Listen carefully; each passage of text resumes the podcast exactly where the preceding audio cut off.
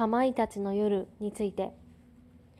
えこれは約20年前に作られたホラーゲームです。ジャンルはサウンドノベルゲームってものらしくて自分も、えー、最近知りました。で普通のゲームってこう自分で主人公をこう操作して動かせるんですけれども、えー、これは違います。こう画面にこう小説みたいに文字がバーって映し出されて、まあ、ひたすらそれを読んでいくっていうゲームなんですよ。これ初めてしました。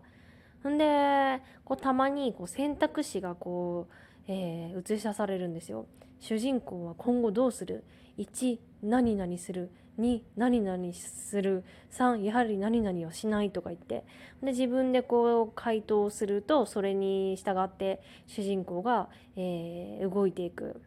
もちろん小説でですよ。で間違った選択肢を、あのー、回答してしまうとゲームオーバーっていう感じなんですよ。で「かまいたちの夜」っていうゲームは、えー、内容としてはこう舞台は、えー、築山雪城です。まあ、コナンとか金田一とかにありがちなんですけれども、えー、そこのスキー場のオーベルジュに、えー、泊まるたメンバー13人くらいと主人公の話です。まあ、そこで泊まっていたんですけれども、まあ、そこである怪しい男が殺されてしまいます。でもう主人公は慌ててこう逃げようとしたりあと助けを呼ぼうとするんですけれどももう雪が夜でもうひどくなってしまって、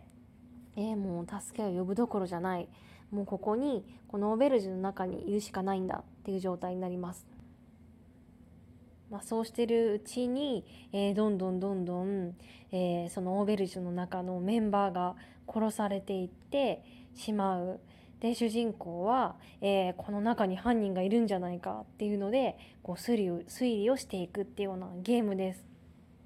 これがもうめちゃめちゃ怖いんですよ。最初の方はなんかもう全然雰囲気が違うんですよね。こうスキーに来たメンバーが楽しくこ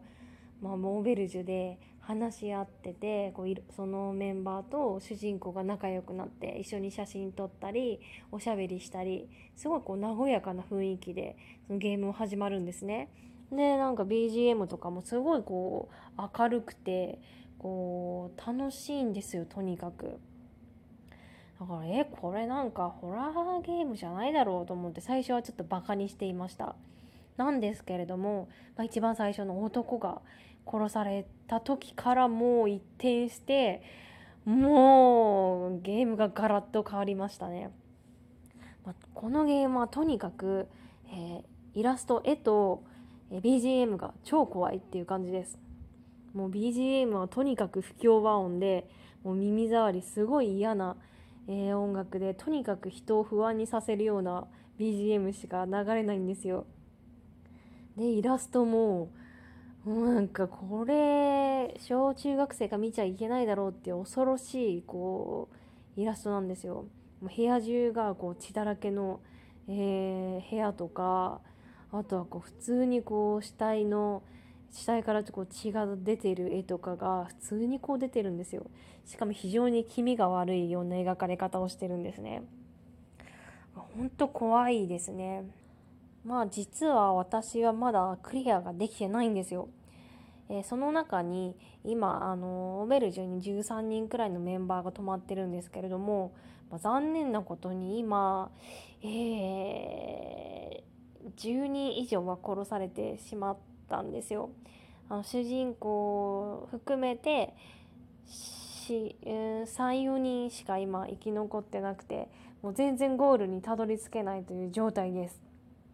多分自分の推理が推理が間違っていてどこかで間違っていて、えー、なかなかこうクリアができない、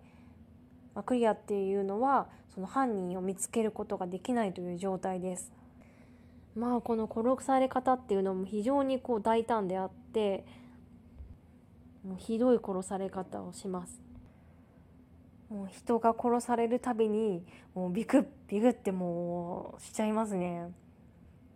非常にストレスのかかるゲームであるしもう夜はしちゃダメだなっていうふうに思います。まあ、このゲームはこう映像あのテレビとかその映画よりも何百倍も怖いなって思いました。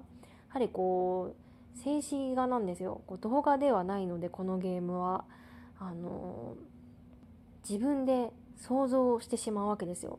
この主人公とかを含めそのメンバーの顔はあの出てあの表情は書かれていないんですよ。みんな影みたいな真っ黒い人